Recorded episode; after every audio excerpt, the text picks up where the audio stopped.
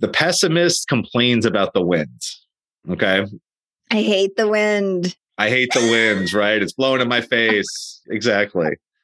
The optimist expects it to change. Like, oh, this wind'll stop. And then the realist adjusts the sails. Ooh.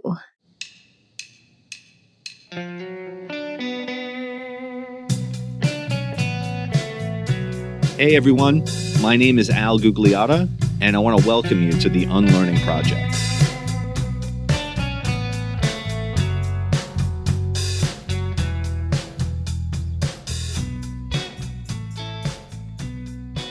Hey, Virginia, Hey, Al.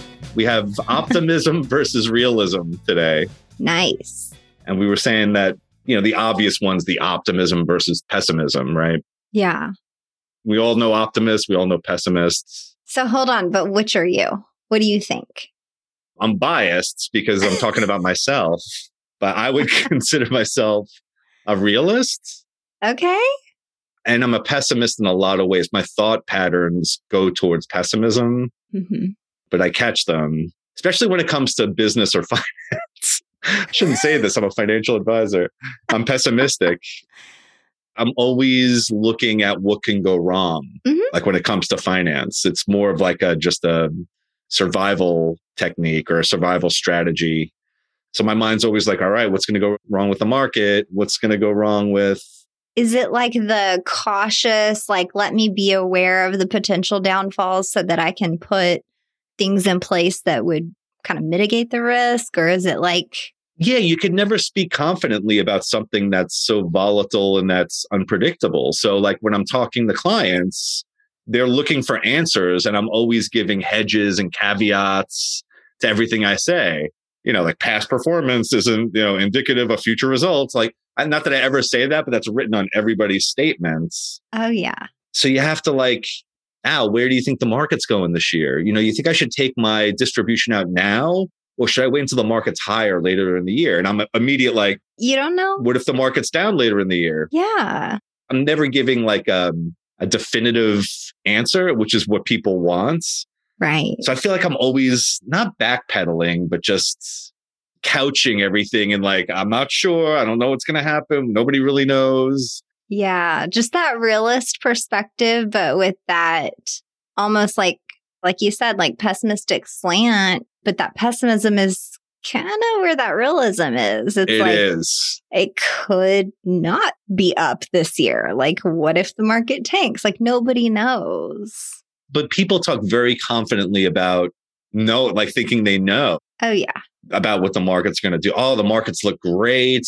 You know, they'll give all of these reasons, like the new administration that's in place and inflation's not a real thing and the Fed's going to taper and then they're going to raise rates at a certain clip. I'm like, none of that means anything. Like you have Yeah. no clue what's going to happen. It's this complicated machine that we just have to like let whoever pull the levers and then see what happens. Yeah, uh, like thousands of variables just all kind of Yes. combined into like this crazy algorithm that you'd never figure out in a million years.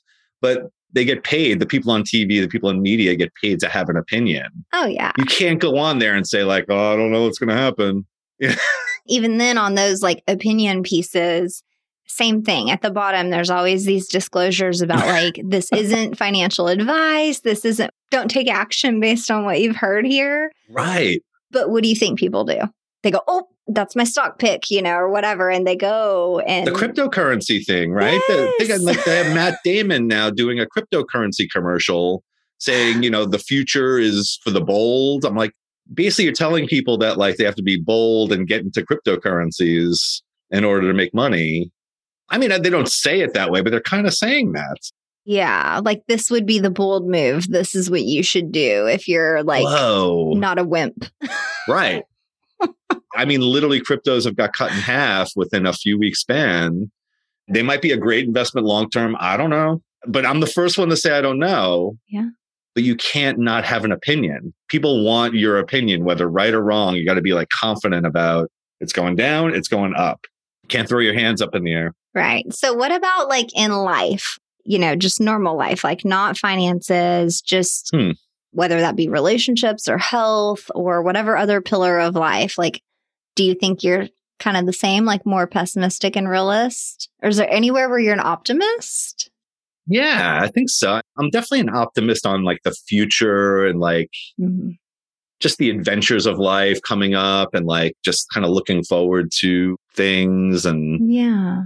Like fun travel, vacations. Yeah. yeah, we've talked about this before. I guess in some weird ways, like leading up to the vacation or whatever, or travel, it's stressful. And my mind's like, I'm going to forget something. And, but the actual vacation itself always winds up being great.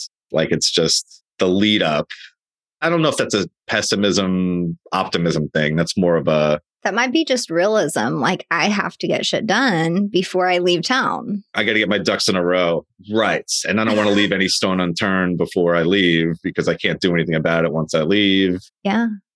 so yeah, I think I'm optimistic towards life in general. Finance is tough. I'm always kind of yeah, realist. I don't think Mhm. pessimistic. I think the pessimism comes from being in my job Mhm. and I'm constantly having to tell people that I don't know. What if it doesn't go the way you think it's going to go? You know, I have to like literally give them the realism, which is leaning toward pessimism, but it's not. It really is a realistic thing. This could realistically happen yeah. you can lose money. Al, how do I triple my money in the next year? Really? You want to know how to triple your money? Okay, here's an investment that you Pick the riskiest investment out there because absolutely that's the only thing. let's do a high tech freaking small cap fund that just deals with these fly by night companies that one could take off and you know 100 times the value. Yeah. Yeah, or you could lose all your money. Right. wait, wait, you told me I could triple my. Yeah. Well, what do you think? You think anybody can? It's funny. We talked about this on that coffee talk with Antonio, where I was saying that everybody's aggressive when things are going up Oh, yeah. and everybody's conservative when things are going down. Oh, yeah. So I think everybody's optimistic when good times are rolling, right? hmm But, you know, I think a lot of people turn pessimistic or at least definitely realistic when this whole COVID thing happens. It was like a reality check. It was like, oh, life isn't always just peaches and cream and like shit happens and we got to like freaking deal with it. Well, and I think like not just the stock market investment picture, but also like look at real estate right now. Real estate's another one. I don't know. There's two buckets, right? Like there's the skeptics and then the optimists Yes. because people are just like, no, it's like sailing up. It's going to keep going, you know, just whatever. At this rate, we'll be at such and such million dollars, you know, in value Right. by th- this year or whatever. And then you've got the other people that are like, this is insane. This is Insane. ridiculous. Like, how is my house worth this much? Or how is this contract going for this much over, you know, the list price? And right. it's funny, but you know, I clearly remember during like the 08, 09 portion of life. hmm I mean, there was tons of pessimism going on Yeah. because the value had just plummeted across the US, you know, across the world. Do you think it feels the same now as like 08? Like, do you remember? I don't remember what I thought about real estate before that happened. We owned a home. I've shared with you before. I remember thinking, like, these people are crazy. They want to loan us, like, you know, $350,000, which was a huge number to like 21 year old couple. Oh, yeah. And we were just like, that's crazy. And we bought a house that was less than half of that. So a very affordable mortgage payment and all of that. I mean, other than those couple of decisions that were smart as like 21 year olds, I don't remember having a real opinion about the value of real estate back then. Mm. But then when 08 and 09 happened, it was like kind of this big trigger for me to start paying attention. And Yeah. we sold that house in 09 and did not make money off of it. Kind of broke even, barely, maybe. Got out like, even. Yeah. Uh, yeah. That's good. It's better than losing. Back then, early 20s, I don't know that you have an opinion about the values, or if you do, not a valid one. Yeah. And a different outlook on life Yes. total it's 14 years ago right so that's a long time ago I guess with more mature eyes right now, I'm looking around going, this is crazy. i am too and i like i have my finger on the pulse of it because i've been actively looking for a house for i don't know a year and a half two years and the things I was looking at two years ago that I thought were like outrageously expensive Mm-hmm. now seem completely cheap to me. Uh huh. You know what I mean? So you see a Yes. house, let's just throw it, it doesn't matter what the numbers are. Half a million dollar house you're looking at. Just two years ago, I was looking at like a house, let's say it's a half a million bucks. I'm like, oh, they want too much for this house. Right. It's not worth that. That same house today is going for 700. And I'm like, oh man, you know, 700 is way too much. 500 seems like a steal. yes. And just like in such a short period of time, like, I don't know, your judgments Your perspective shift. perspective changes. Literally, the numbers, you're like, something that seems very expensive seems so inexpensive at this point. hmm At least here in Charlotte, it's outrageous. Yeah. It just keeps going up. And people just, they are throwing their houses on the market and like they don't even have pictures up. Yeah. Or they have like pictures from their iPhone. Yeah. And it still sells within three days, like done, like over list price. multiple offers and they always do coming soon. Nobody just puts it up. They put coming soon. So they try to get like a little bit of, you know, what Uh do huh. you call it? Like PR or like uh buzz, Yeah. Get the buzz going. get the buzz going. And then by the time they go live, it's like everywhere, it's like a feeding frenzy. I was laughing at one of my real estate friends messaged me, like, you won't believe how much this house in our neighborhood sold for. Mm-hmm. And of course, I look it up. It's like a thousand square feet bigger than my home, which my home is a big house. Mm-hmm. I couldn't believe the numbers. And so then I'm like, oh, what do they have mine at? You know, I'm just looking at Zillow or whatever, which is a complete estimate. Like it's Mhm. not even real. A zestimate. But yeah. Even then, now my home is showing like a $100,000 more than what I remember it was six months, a year ago. And I thought that number was crazy. I know. This is what's freaking me out. This is stupid. But then you get into that, what is it, the FOMO thing, the fear of missing out, especially if you're in the Oh. market for looking for a house. You're like, if I keep waiting, it's just going to keep going up and I'm just going to pay more. Mm. That's a bad place to be because then you're like, And it's not true. it's not true. There's always a correction. We have no idea how long you'll have to wait. You think so? Yeah. I mean, it- maybe not to like pre pandemic prices, Right. but there's always a correction. It's just like stocks, it's the same thing. Yeah, it's just this such low inventory, at least here. Yes. There's just no no supply and tons of demands. And I think that's what's driving it is the demand. And so many people tried to hurry up and just buy a home in 2020 just so they could have space for basically the pandemic, just for the lockdown. right. And then quickly discovered there's not enough space. and we start flip flopping on the optimism, pessimism, realist thing on all of this because some days I wake up and I'm like, you know what? I got to just buy a house and pay over asking because you know what? Three years from now, it's going to be even more than what it is. You know, I get into that vibe. Yeah. And then, like, literally, like, my thoughts change so quickly. Like, the next day, I'll be like, this is bullshit. It's a bubble. I'm not buying anything. I'm going to sell what I'm living in now and just live in an apartment and wait for the market to correct Right. again, I don't know, but it's weird how like you get convinced, you know, or it's all relative, right? Yeah. Like every thought of yours is based on those surrounding facts or thoughts. and moods. If you didn't sleep well, I'm more pessimistic. Yeah. I don't know, like if you don't feel good. I was joking with a friend. I was like, we should just all sell our homes and go and like retire in Vietnam. That would be amazing.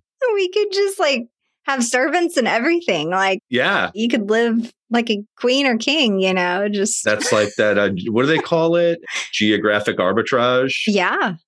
That's like the retire early community does that kind of stuff. Mhm. It's funny. But we have kids. I know. I can't, I would not be able to bring myself to pull my kids out of school and all that. So, But if you were retired and the kids were grown, would you do it? ooh, I might. I don't know. I mean, it wouldn't be It permanent. would still be like an extremely adventurous move for me. yeah. Vietnam's that's a I mean, especially if you've never been there before, which I haven't. I haven't. That seems like a pretty big. Oh, I know another podcaster there. So I could just like send him an email.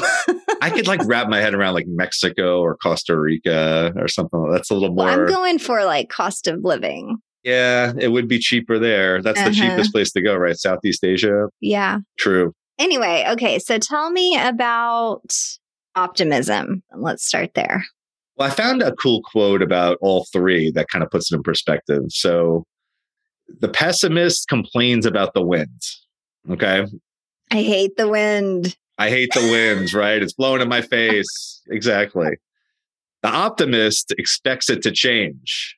Like, oh, this wind will stop. And then the realist adjusts the sails, Ooh. kind of like a sailing kind of reference, right? So if you're a pessimist, you just complain, right? if you're an optimist, you just throw your hands up in the air, like, things are going to get better. You know, this is going to be great. And then the realist is like, oh, we got to actually do something. That's kind of a cool way of thinking of it, right? That is making me think that I'm like more of a realist than what I thought. Cause I thought I was more like an optimist, but with like a realistic twist. Yeah. But the big thing that I am repeating, I swear every day, five times a day, is like to the husband, to the friends, to whatever, like, okay, I heard you, but how can you solve your problem? Mm. Like, let's think about solutions. What can you do? Like, how do you solve your problem? Even to the kids, sometimes I'm not like as nice. I'm just kind of put my hands on the hips and go, well, You're getting complainy. how can you solve your problem? Stop telling me about it and just fix it. Like, do you not have the Right. power to fix it? Okay. Then maybe I can help you, but figure it out. Right. it's frustrating for people like us, I think. I'm the same way. I can't listen to because I think I hear myself complain sometimes internally and I'm like, Ugh, you know? Yeah. And then when I hear it externally a lot, or if it's constant, then it like gets under my skin very easily. But this is funny. So you said you're more of like a realist, but check this out. I think this is the best balance of all of these is like Yeah. there's a quote that says success is found balanced between optimism and realism where it is unhindered by the weight of pessimism so you're like basically balanced between thinking things are like hunky dory and like rainbows and smiles all the time things are going to be great hmm balanced a little bit with let's be realistic and let's start doing things to progress toward that Huh. that kind of mentality puts pessimism like away like puts it on the side Interesting. I thought that was kind of cool. Like, because I think realism's just it's leaning towards pessimism. yeah. Cause yeah, I definitely thought I was like, I'm an optimist. I generally think, you know, the sun's going to shine tomorrow. It's going to be okay. Things have a way of working out. Right. in general a positive disposition. When do you turn pessimistic? Everybody's got it at some point, right? Yeah. Like you said, you're kind of complaining to yourself and you hear it. Yeah. When I get there, I'm kind of like, all right, you're in a bad mood. You didn't sleep well. hmm I start to kind of figure out like why I'm there. hmm And it's usually like a few things in a row have bothered me or gone wrong or bigger problems than what I feel that I can solve today. Do you have a real life example that you could think of, like recently? Like if something, you know, let's say the heater quit working. Mm-hmm. And then when the kids come home, somebody had a bad day or didn't sleep well last night or whatever. So they're fussy and whiny and kind of clingy. Yeah. And then I have deadlines. And I'm like, I can't freaking deal with all this. Like, ugh. Yeah. That's three things. It's interesting you mentioned three because I feel the same. The three, for whatever reason. Yeah. And the three you just mentioned, I already felt like it kind of coming up in me. Yeah. Like, oh, It's that compounding, like, pile on effect. You can handle one, you can probably handle two, even in the same day. And then the other piece of that is like, if those things happened and I have deadlines, I Yeah. feel like those things are preventing me from doing my work. does that bring stress up? Yeah, when I feel like I'm being held back from something, Mm-hmm. that would really get to me. And even in that scenario, I'm not sure like how I would even handle it because it's like too much. Right. So heater, kids didn't sleep well, deadlines, those three. yeah, yeah, just piling on. Again, generally speaking, how do you turn it from obviously you're good at going from that state, realizing it, and then just being like, all right, do I do a to-do list? Let me call some heating companies. Yeah, problem solved. Start checking off the boxes, right? Yeah. Even though things happened, like say just in that order, obviously if my kids in front of me crying, like I would have to deal with that first and kind Sure. of get them stabilized. Yeah, triage. the triage. yeah. Let Yeah. me stabilize this child's emotions. Figure out what's going on. Email the teacher. I like, I don't know, whatever that would do, whether that was a nap, you know, snack, hugs, I don't know. yeah. Figure that out. Then I think I would immediately turn to the internet, find a heating company, Yep. make that call. Because in my head, I'm also going, okay, finding a heating company and making that phone call and getting on their schedule probably takes five minutes. Right. So let me just take care of that quickly so that, And get it out of your mind so that you can clear it for your deadlines, right? yes, because if I put a five minute thing on hold and it's just out there, just pending, Uh it's going to drive me even more crazy. you're just gonna constantly think about it, right? It's gonna come back into your head a million times over. Yes. So part of when I'm prioritizing things is always like, well, how long does this task take? I'll try to knock out the fast ones. Yeah. And then, of course, I'd probably make the decision to like order dinner so that I could work late and just like try to figure out how I could meet some deadlines at least. And there again, prioritize like, all right, which ones have to be done tonight versus which ones I can do maybe in the morning or maybe somebody won't notice because it was my deadline instead of their show deadline, something like that. Mm. You ever think like I know the solution to this? Mhm. You could throw out three of any problem, right? Yes. But I know the solution from a thought perspective, not mindfulness, but just from like a mental perspective. Just like tactical, like you know what you would have to do to solve it. You do, but if your mentality was more that life is just one nonstop problem to solve, like you're just you're a problem solving machine. That's Mm-hmm. what you do. If you're hungry, that's not a problem, but these are things that you're Yeah. hungry, you get something to eat. Something needs to be fixed, you fix it.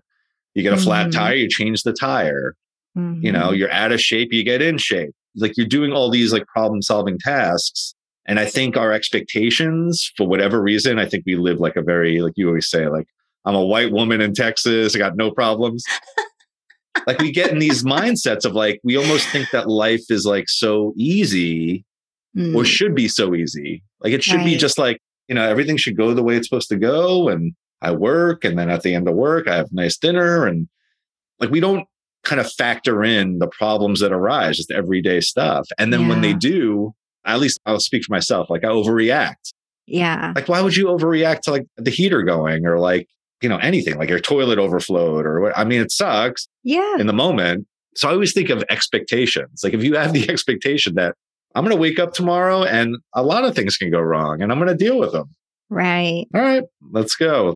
But I don't do this. Don't get me wrong. I know the solution. It's very easy to say that from a mental perspective that if this is the way I thought in those moments, it would go a lot easier. Mhm. It doesn't seem to work out practically, but it's something to think about. I think you're right because in general, I do expect to like wake up, let the dogs out, get the kids to school, come back, work, knock off things off my to do list. Yeah. None of the dogs have throwing up or have diarrhea. You don't think about that, right? Or Right. like, again, like just these little things, like, you know, three of those throws a little bit of a Yes. wrench in your day because you expected it to go smooth. Right. And now everything's a freaking hassle. Okay. So, perfect example. Okay. So, like this happened and you can witness this. My calendar scheduler thing, it worked great for like years, like literally two years. I've gotten compliments on how smooth the process is to book a call with me. I was going to say, when you called me or you emailed me, mine were on my calendar. I was like, how do you not have them? And I have them. Mine are gone. Crazy. Like anybody who's booked an appointment with me is gone. Wow. So I had to email you because I'm like, I'm pretty sure we had an appointment today. I don't know what happened. I mean, I'm even getting like the text notifications. You got everything going. Yeah. I get a text saying that the appointment's coming up. I get an email reminder. Like I have all this stuff from you. Perfect. well, I don't know what happened on my end as far as that goes because I did not turn off anything. I did not click any, like, I haven't done anything. yeah. with my calendar, with Google Calendar, with that program, nothing. However, what was it last week? that company emailed me and said, Oh, we're adjusting our price tiers, blah, blah, blah. Hmm. And I was like, Okay, so that's fine. I get that. Yeah. You click in it, you start setting stuff up, and they want me to pay what I feel is too much for the features that I had for free previously before. Oh. So I'm like, okay, fine. Solve my problems, right? I go on, I do some research, I set up a new one, you know, click and put in the link to all my buttons on my website, update everything. But I did not delete the previous appointments from my old one because in my brain, strategically, you're like, all right, let those appointments yeah. fizzle out and people are going to start booking appointments with this new one. Right. Well, guess what? The new one doesn't even freaking Uh, doesn't populate. Like, uh, Yeah. So that was one of those things. Like I woke up expecting just to work, yeah, it wasn't even on your radar. and you get this one random email that's like, oh, we're changing our thing. And it sets on this whole string of events. There was one day specifically that I was just pissed. I was just mad about it. I was like, this freaking company Yeah. just decides to change their stuff, suddenly going to make me want to pay, you know, X amount of dollars. And I don't want to pay that much. I was just mad. Everybody does this. You're so not alone. I mean, it's funny looking from the outside in. It's like the dumbest thing. You think other people handle this stuff better, but they don't. Oh, Everybody gets annoyed by this kind of stuff. yes. It's interesting because I was thinking of like, can this stuff be learned? Like, can you learn to be an optimist or are you just genetically predisposed to be an optimist? Or Yeah. I'm guessing there's something genetically like you're predisposed at a certain level for one or the other. Yeah. Like you're somewhere on like a continuum Either through genetics or through exposure. or exposure. But I think there's also something we have control over too. If we constantly like remind ourselves or practice, Yeah. maybe it is a practice. Maybe it's in those moments. I mean, God, it sounds tough. Like I think of that thing you just mentioned, that would throw my day off. Oh, You completely. know, uh, off the rails. Yeah. It did. Because then you're just like in a frenzy. Yeah. It's almost like just throw your hands up, go get the wine. I don't know. But you could also, can't you picture it from a distance though, and just think to yourself, like, all right, I could handle this. It's not going to throw my day off. yes. I have handled bigger problems. Yes, I know. But in that moment, in that day, I'm just, I'm mad. And kind of that, like, what's next? Is my website going to go down? Or are some clients going to like just decide they don't want to do this anymore? And you they know, think you I'm just, incompetent because my systems aren't working. yeah, right. yeah, like who's going to get pissed because of this? And like, yeah, I'm, none of that happened. So, all right, you just said none of that happens. I got my last quote here that I got to read because it goes right into what you were just saying. Okay.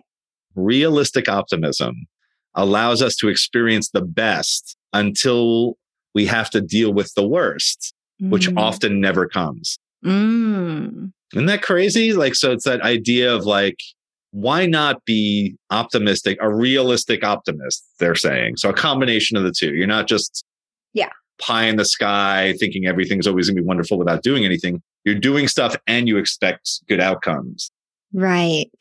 And you're so you experience like the best in life because you're looking forward to things, you're just looking for success. You think success is coming your way in every avenue. Huh. Until you have to deal with the worst, because everybody deals with something bad. So Right. somebody's going to deal with their heater going. That's not the worst, but they deal with bad stuff. Right. But most of the stuff that they're contemplating that's going to go bad, it doesn't happen. No. So why be so prepared as a pessimist for everything bad Yeah. when 95% of that bad stuff won't even happen the first? Yeah, you're going to have 5% that's going to suck. And why not just take it as it comes? Like this sounds so easy. Right. Why allow yourself to have such a drastically negative, like fantasy almost Mhm. of like all the things that could go wrong? It's like an extremely negative fantasy because none of it's real. It is a fantasy. You're right. It's a like a projection, like a movie, Yeah. like a mental movie, right? Yeah. But we all get there sometimes. I mean, I have definitely been there and then been like stuck there. And then like the second day, I'm like, damn, I'm still here. What's wrong? Yeah. okay, like I gotta shake things up. I can't be in this negative mental space for very long. Right. And yeah, I tend to be more of a positive person. So I really notice it when things do feel negative. But yeah, that's interesting. It's the downside of being like a thinking being, you know, it's like you start to think about all this stuff. Like if you're a dog, you don't. like somebody like, you know, like your dog runs out and a bird like snaps at it and it freaks out and it gets startled. yes. Two seconds later, it's like that never happens, right? Yeah, they don't even remember. It's like they just move on with their day. They don't remember. I mean, it's so cool. I, I know people, they don't do it that well, but like people that are, lean more toward that, yeah, they can bounce back. that seems like such a great attribute to have. Yeah. It's almost like they don't remember what happened. Don't you just remember that the market crashed? Yeah. Why are you building a real estate portfolio? Oh, eight just happens and that could happen again. They don't think that way. No. Well, and even then they'd be like, well, yeah, but they would have different reasoning around that or beyond that. But I really like the idea of realistic optimism. That's where I want, that's the sweet spot, right? Mm-hmm. It's not like just optimism, definitely not pessimism. pessimism just doesn't do you any good. It just does. It's a miserable life, Yeah, right? completely. I can't think of a scenario where pessimism would be what you need. Yeah, it's like that Eeyore.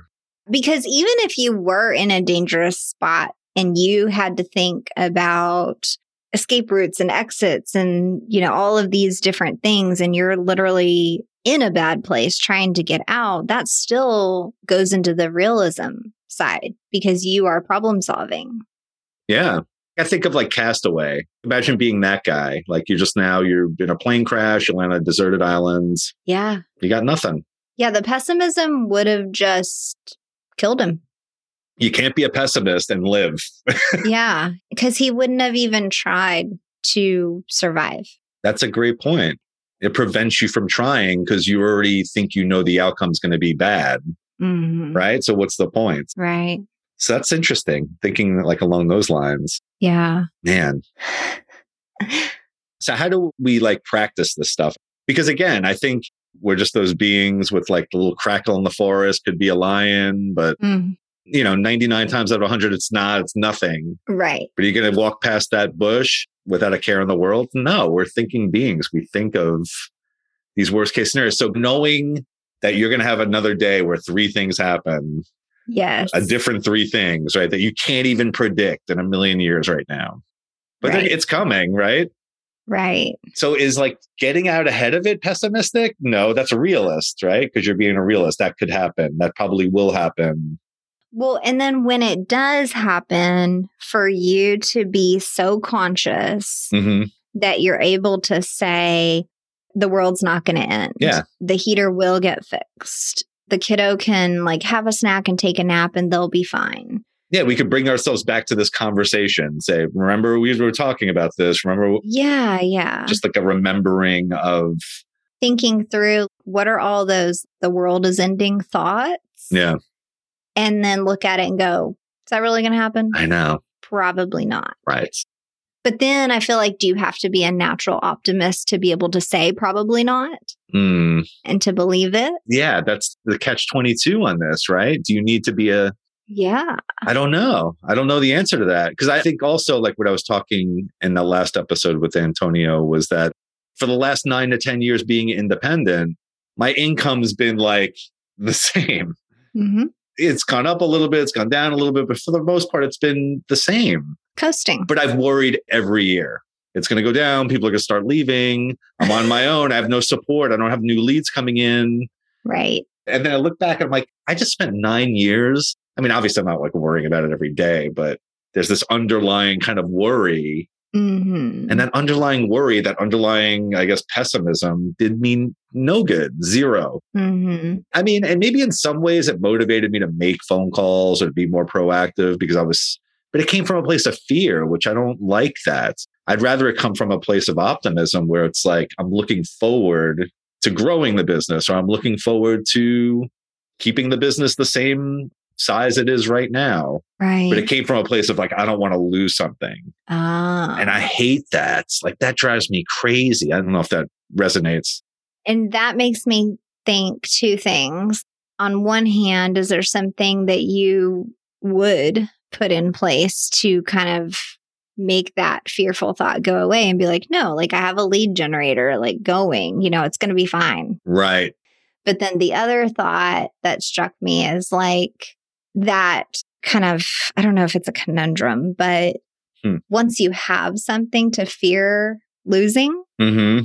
that's when that fear comes up. Because if you're, you know, a homeless dude on the corner, you're not afraid of losing anything. Right. So if we could just approach life, Like as you were like a young person that had nothing. yeah, not afraid to lose anything, but with all the potential gain available to you. Yeah, I'm hearing you. I want to know how to do it. I really do. I'm trying to figure Yeah. out how it's got to be a practice, right? It's got to be something you get developed. It can't just be like an idea that I'm born with or I either have it or don't have it. It has to be something I can develop. I have to believe that. There's my optimism.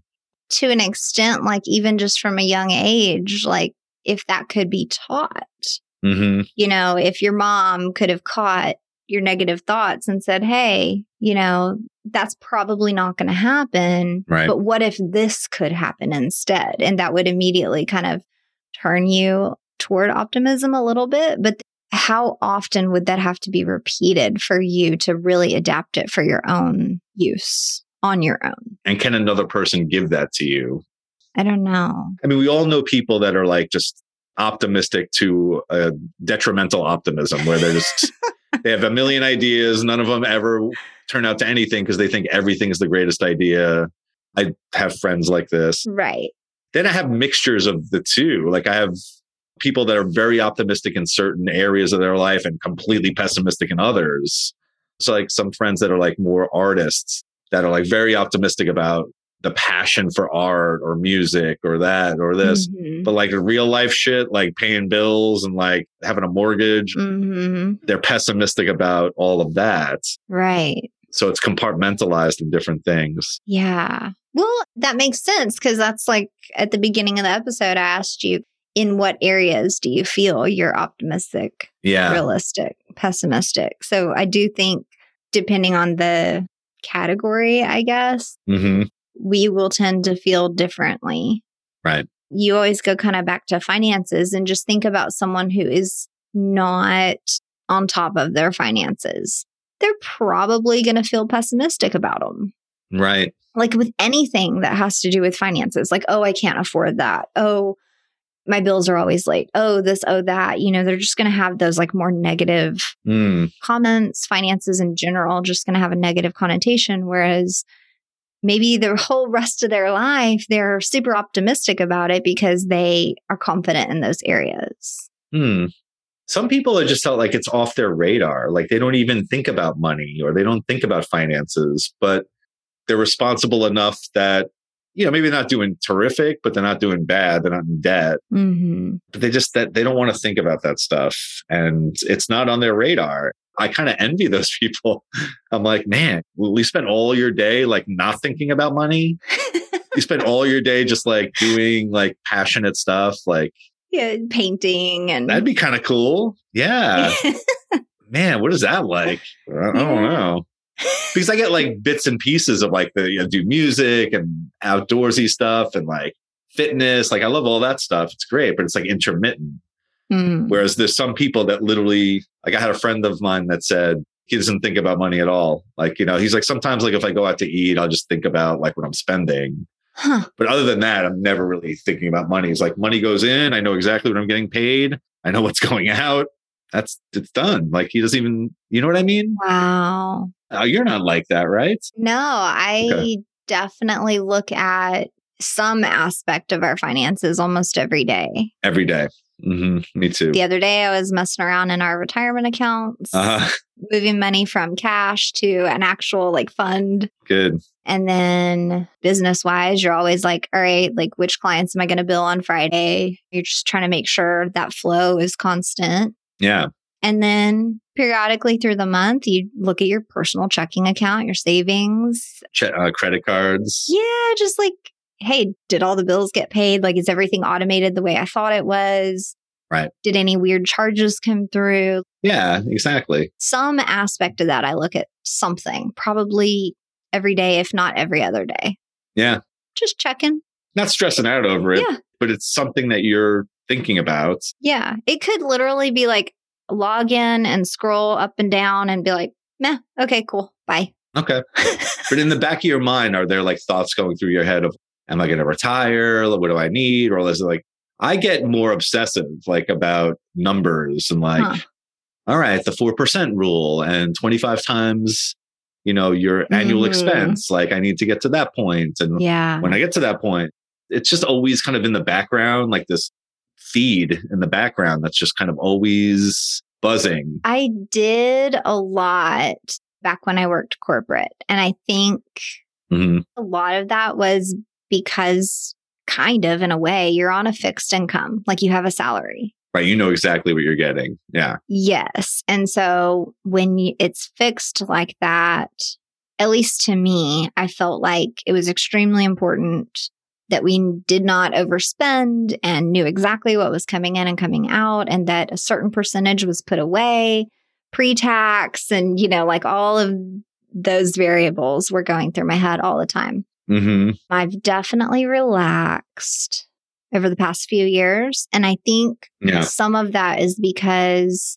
having my own business, I feel more in control. Yep. And I've been growing. And so I feel like it's silly to stress over those numbers right now if all of those numbers are going to look completely different in a year True. because I expect the growth Yeah. because I'm taking steps to make sure that we continue to grow. So it's like Gotcha. like, I'm not going to freak out if I didn't max out some savings account because next year I'll be able to. Yeah. Well, you're spending your time in an area that's growing the income stream. Yes. Yeah. I hear what you're saying. Yeah. So I guess that's a little bit of both, right? Like some optimism because I fully believe that the growth will continue Mhm. as far as the business and my abilities and my team and all of that. But then a little bit of realism because to have that growth requires like daily solving problems, like Mm. you know, do you need a new copywriter? Do you need another audio editor? Do you need a video guy? Do you need this? Do you need that? Like, do you need CPA? Like, what's happening? You know? More moving parts, more to manage. So it's not that I'm just like Ah. optimistic. it's literally like step by step, strategic every day. right. What do I need? What do I need? Keep pushing past the comfort zone. Yeah. Almost like I know that I should focus in this one certain area so that I would be able to meet those numbers. Like, hmm you know, the 25 times and whatever the number is that I need for my 4% and like all of that. Uh huh. But it will not be useful to me to look at those numbers right now until I have the income to be able to support fueling whatever I decide I need. Right. Totally makes sense.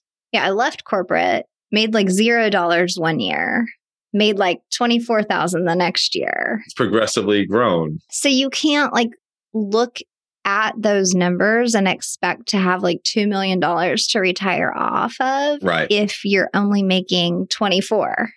Sure. like you can't, you're just going to be pissed. You're just going to be stressed out. You're building something from scratch. And yeah, it takes time to build something. Yeah. Yes. I agree. I think it's more of like the pattern of thought too. Like some people can think about something once and then put it on the shelf and it's done. It's out of their minds. Mm. Whereas not that I ruminate, but like I think about things way too often after I've already thought about it Mm. and did a thorough examination of something Yeah. and I do it with the business too. So I do a thorough examination where like I'm going to call all of my clients Yeah. in the next three months, and then I do that, and then I'm like, Yes. well, I got to do more. I'm like, no, you just did the thing you said after you're done with doing that you're done for a little while. I'm Yeah. like, no, I got to just keep this is weird. More, I got to do more. Like I don't know where that feeling comes. It's just this. It's never enough. I think it's just the insecurity thing. It is like you're trying to. You know, fulfill that insecurity by doing more because you feel more productive, you feel more successful. Is it like a comparison thing? Like, oh, my friends are busy, so I should be busy, or income, it's definitely not income. Like I don't share like income with friends. I don't know what they make. They don't know what I make. So I don't know. And I don't really care. Yeah. It is more productivity and a time thing because most of my friends have corporate kind of jobs where Yeah. it's like nine to five. And so if they're working all day, I'm like, what am I doing all day? Yeah. That makes sense. that realistic optimism. I was trying to just think of like just ways of like doing it quick. Like we talk about this, like the turnaround time hmm Yeah, bounce back. Yeah, once you go down, when shit happens. Yeah, that bounce back period. like what's your elasticity almost? Right. What's the maybe like a trigger word that can kind of like snap you back into like a different state? Yeah. But I really like the idea. I've never heard it put this way, like realistic optimism. Because I always thought there's only two things, pessimism and optimism. I'm like, no, there's something in between. And there's this Mm. realistic optimism. And then you experience like really good things in your life, expect the best, still knowing that bad things are going to happen. yeah. But again, like you said, it's like a conundrum, right? If you Yeah. know the bad thing's going to happen, then And still look forward like in such a positive way. Like how do you do that? and not constantly think about the bad things, right? Mm-hmm. Just know it. It's in the back of your mind. mm-hmm. Yeah, I don't know. We don't come with too many answers here. It's just just stream of thought. just a moving target. in a way, just now when you were talking, I thought about your buddy's kid, the skateboarder, and then Yeah, my son, and just telling him, like, you're gonna fall 400 times. expect it, but don't be scared of it. Yeah, to expect it. But then in his mind, like, don't you think he gets back on thinking, well, one day this little kickflip thing is gonna work? Right. Like the goal of doing the kickflip outweighs the fear of falling. Yeah. In those tough moments when everything seems like it's breaking or piling on, Mm, how do we stay in that mindset of one day it's going to work? It's going to be okay. I'm going to solve this. I'm going to. mm. All right. So let me ask you a question about like your business. So if at some point your business grows, right? Mm-hmm. And let's I'm just gonna throw out ridiculous astronomic numbers, right? We'll just say you're making half a mill a year, you got a hundred moving parts, you got all kinds of assistants, you got things going on, ton of money coming in. Where does your attitude go from growth to like, oh shit, I gotta just keep this up so I don't lose anything? Huh. I'm curious. I'm saying ask you this question because it's some Yeah. not that I make that much or anything like Yeah. Yeah. No, it's just like kind of like the retirement question. Like you set a number in your head. Are you actually going to be satisfied at that number? and you're not fearful as you're growing because there's not that much to lose. yeah. when you're making 24 grand the first year of business, your fear wasn't like, yeah, I'm going to lose all this. Right. Like, there's nothing to lose. Your fear is like, can you pay the electricity bill? Right. Can I pay for pizza? Right. Or whatever, food. Yeah. Yes.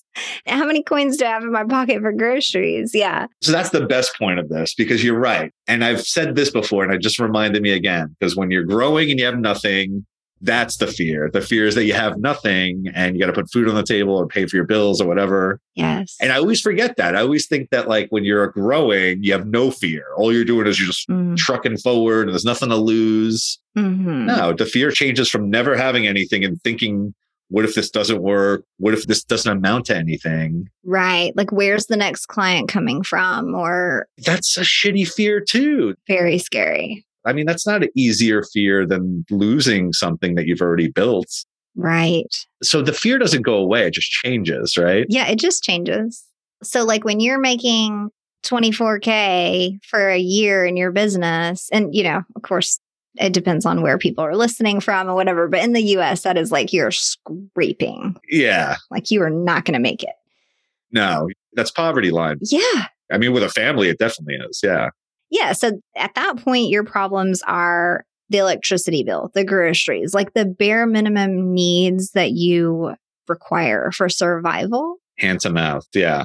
Yeah. And then, like, as you grow, those problems go away, like you said, but then the problems get bigger. Like, well, now I got to fix the pool. Yeah. Now I got to fix the AC. Now I got to, you know, redo the floor.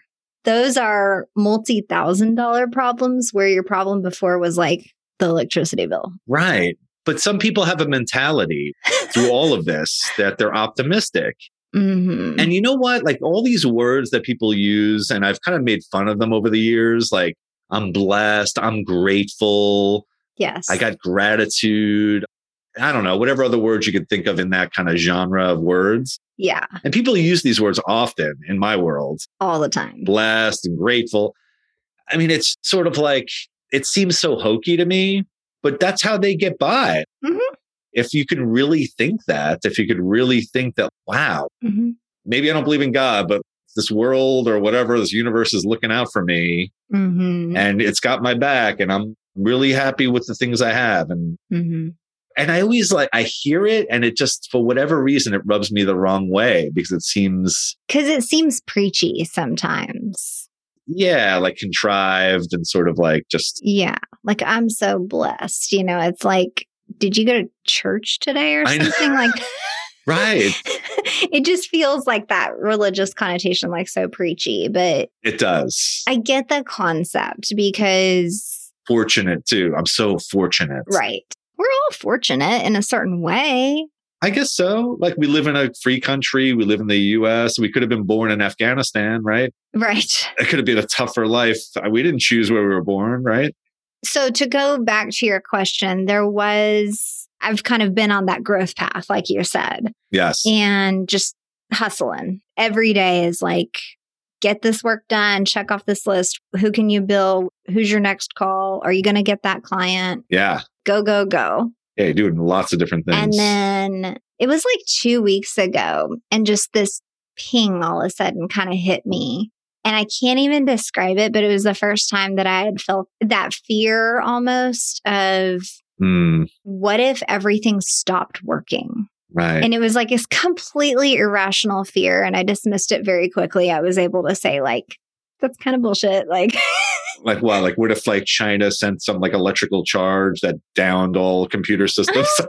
It didn't I don't know either. It wasn't rational. Yeah, it wasn't even like that complicated of a thought. It was just Right. It just everything just stops working. Yeah, it was just like what if like multiple podcasters said like, you know, I'm tired. Yeah. You know, like what I do, what happens? Yeah, because you live in a virtual world a lot of the time. yes. I mean, obviously we're talking here, so it's through our computer. And it's like we've Yeah. never met in person. right. Well, and most of my podcasters I've only met and talked to a couple of times like on Zoom and we make our agreement and all right, you're going to record, you're going to send me your recording, I'm going to take care of the rest. And it just goes. And then so everything else is like email, right? And just Yeah. maybe a phone call. So, like, or- what if they didn't email me? What if they didn't send me a recording? What if the people that I write for real estate for didn't send me their topic this week? What would I do?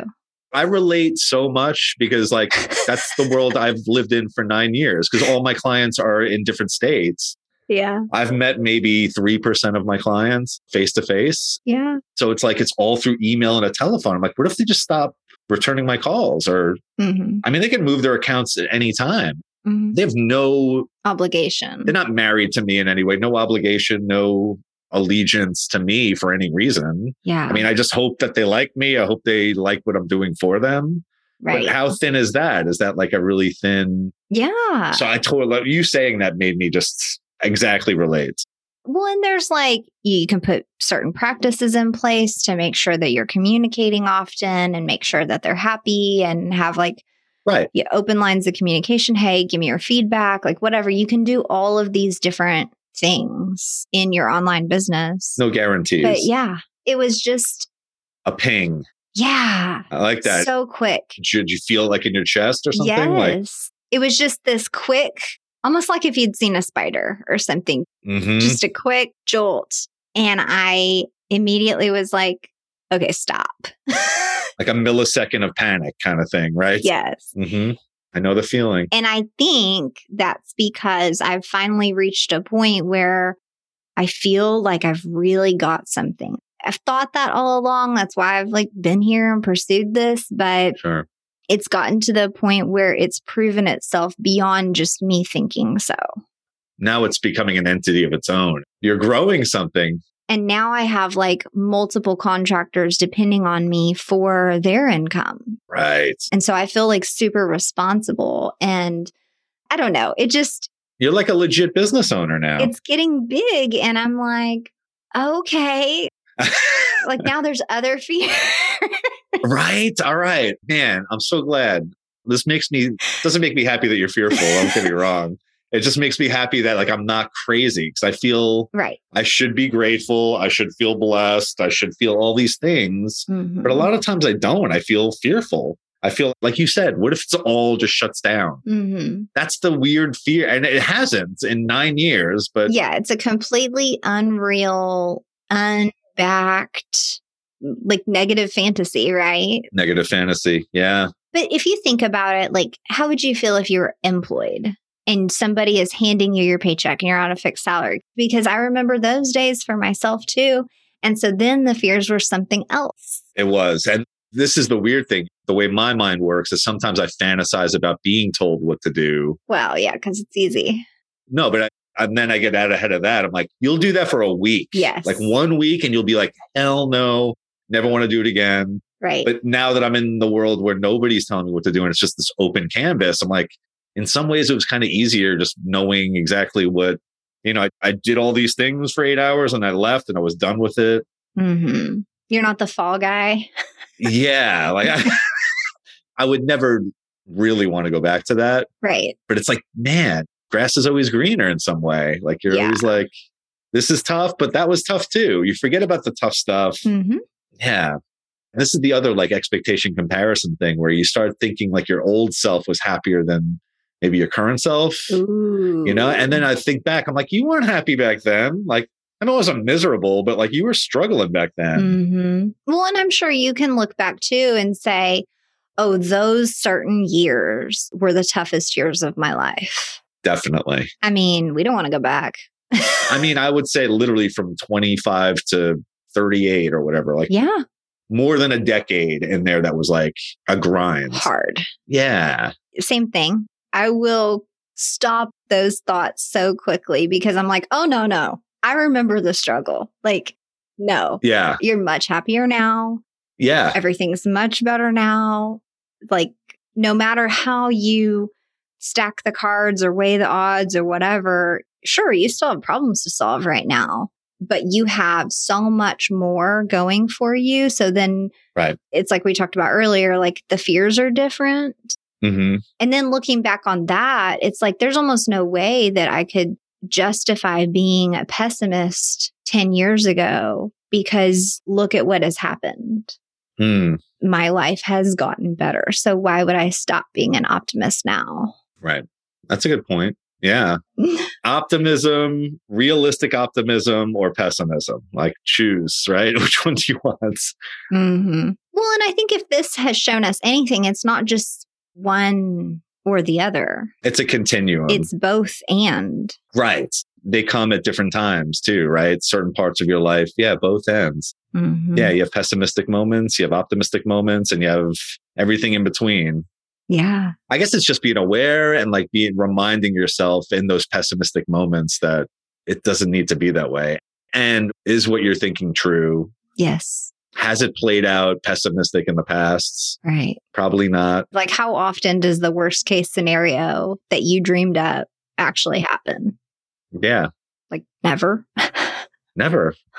and again, what's really worst case? If you're the worst case scenario is that I lost my business, you lost your business for whatever reason. yeah That's the worst case scenario. We live in America. you'd start a new business you'd figure it out You start a new business, you just do something else. definitely I'll end on this because like my therapist told me something so cool and I really do remind myself of this because I've been talking to him for years about exactly what I'm talking to you about like for 10 years I've been on my own I'm, I'm afraid of losing everything and I was telling him like I'm really considering like selling the business hmm but I'm scared i remember you said that like a while back you told me that totally so and I've been telling him for years and and I told him but I'm really scared that I'm going to regret it ah And his response was, which I thought was brilliant. He was like, you know what?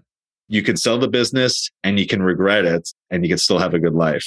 I was like, oh, ooh. I thought like if I sold it and I regretted it, that like my life's over. right Now I'm just a pessimist for life because I made the wrong decision.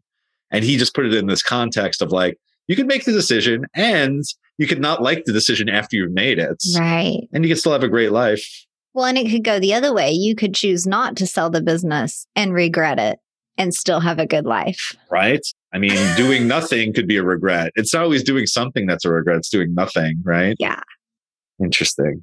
Well, thanks, Uh. Virginia. wow thank you All right. So follow us at unlearningproject.org, and comment and leave us a review if you'd like. And send us any suggestions that you want for topics for like future episodes. Thanks for listening, everybody. Yeah, thank you. We'll see you next time.